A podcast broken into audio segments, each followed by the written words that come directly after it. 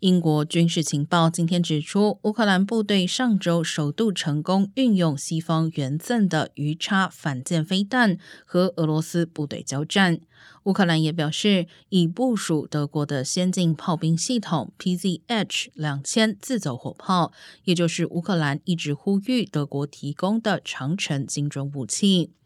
俄乌战争近几周进入残酷的消耗战阶段，俄罗斯军队今天在乌东顿巴斯地区继续推进。乌克兰表示，两个前线村庄已完全被俄军占领。